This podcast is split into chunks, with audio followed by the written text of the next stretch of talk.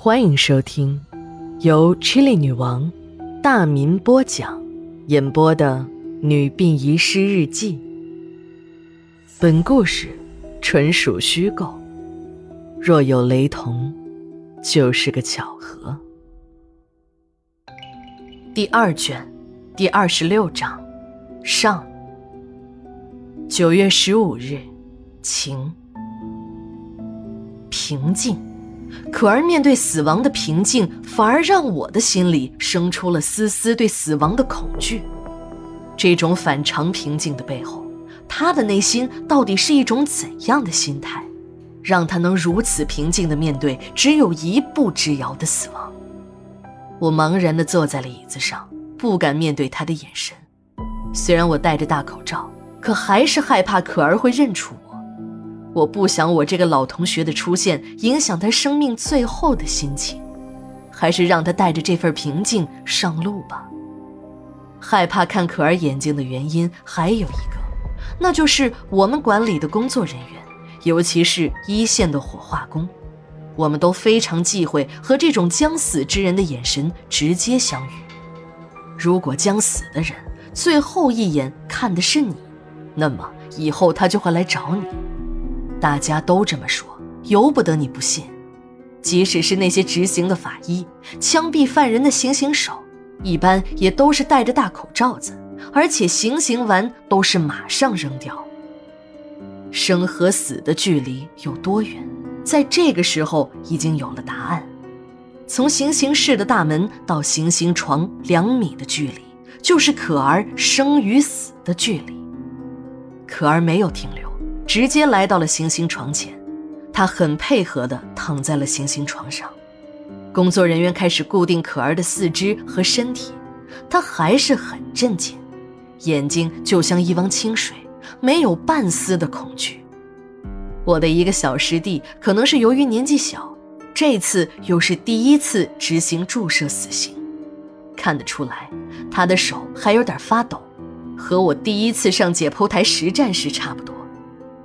一名法医开始把各种仪器的电缆接在可儿的身上，我面前的各种显示器上开始有数据显示了出来。传过来的数据让我震惊，可儿平静的外表就是她平静的内心，心跳、呼吸、心电、脑电一系列数据完全正常，心跳七十四，呼吸十八，保持着四比一的正常值。脑电波有序的波形，说明他的头脑中并没有任何的异常思维，也就是说，他并没有任何的恐惧。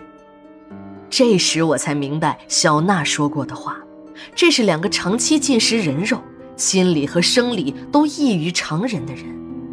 原来，这种异常在此时此刻表现出来的，就是超乎寻常的镇定。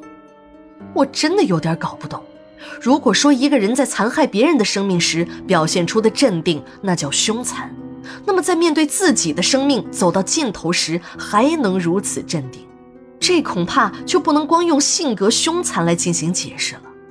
这可能也是小娜这个课题组进行这项研究的真正原因了。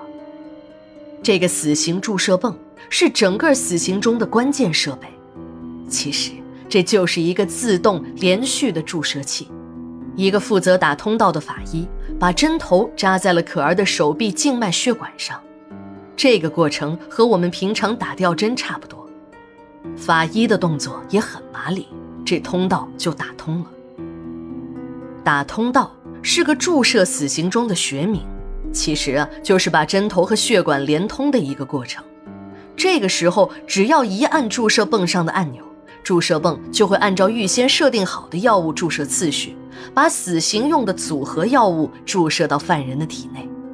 由于镇静剂、肌松剂、高浓度的氯化钾依次注射到人体内后，镇静剂首先会对人的机体产生一个麻醉的作用，让人进入昏迷的状态；而肌松剂的作用呢，是让受刑者的肌肉松弛，减轻受刑者潜在的痛苦。真正让受刑者死亡、心脏停止跳动的是氯化钾。高浓度的氯化钾会让受刑者的心脏在舒张期停止跳动。得不到营养供应的大脑也会随即死亡。这个时候，法医会检查一下受刑者的心跳和瞳孔等生命体征，如果没有什么异常，就打印出一份受刑者的死亡报告。这就是注射死刑的全部流程。由于死刑组合药物的强大威力，一般情况下，受刑人都会在两分钟内心脏停止跳动，脑电波也会拉成一条直线。可是，在今天。一个反常的现象却出现了，这也又一次印证了小娜的话：这两个死刑犯的生理和心理都异于常人。随着行刑指令的下达，一个法医按下了注射泵上的启动按钮，这个过程很顺利，药物顺着注射管道依次注入了可儿的体内。我从监视屏幕上看得出来，镇静剂很快发挥了作用。可儿的眼睛慢慢的闭上了，脸上的表情没有任何的痛苦，竟然还有一丝淡淡的微笑，就像是睡着了一样。仪器上的数据也慢慢的发生了变化，心跳和呼吸都在减弱。但让人不能理解的是，两分钟、三分钟、五分钟过去了，可儿的心跳和呼吸虽然很微弱，但是却并没有停止。我开始还怀疑这是小娜为了实验的需要，药物的注射量不够。我看了一眼小娜，她的表情比我还要震惊。那已经成了 O 型的嘴巴，不用问都已经告诉了我，这个结果是他这个课题组组长也没有预料到的。执行现场的几名法医也焦急起来，几个人都凑到了监视器前，密切地注意着脑电波的变化。时间就这样一分一秒的过去，距离注射泵的启动已经有十八分钟过去了。就在我以为这次注射死刑要失败了的时候，可儿的呼吸、心跳终于停了下来。两分钟后，脑电波也拉成了一条直线。看得出来，现场的每一个人都长出了一口气。我市第一例注射死刑成功了。伴随着打印机出纸时的嘶嘶声，一个罪恶的生命走到了尽头，去了他该去的地方。可儿的尸体被工作人员抬了出去。我知道，这两个死刑犯都签了捐献器官的协议，早已经等候在另一个手术室的医生们已经做好了手术前的准备，就等死刑犯执行役完毕。他们就可以摘取受刑者的器官，去挽救那些挣扎在死亡线上的病人。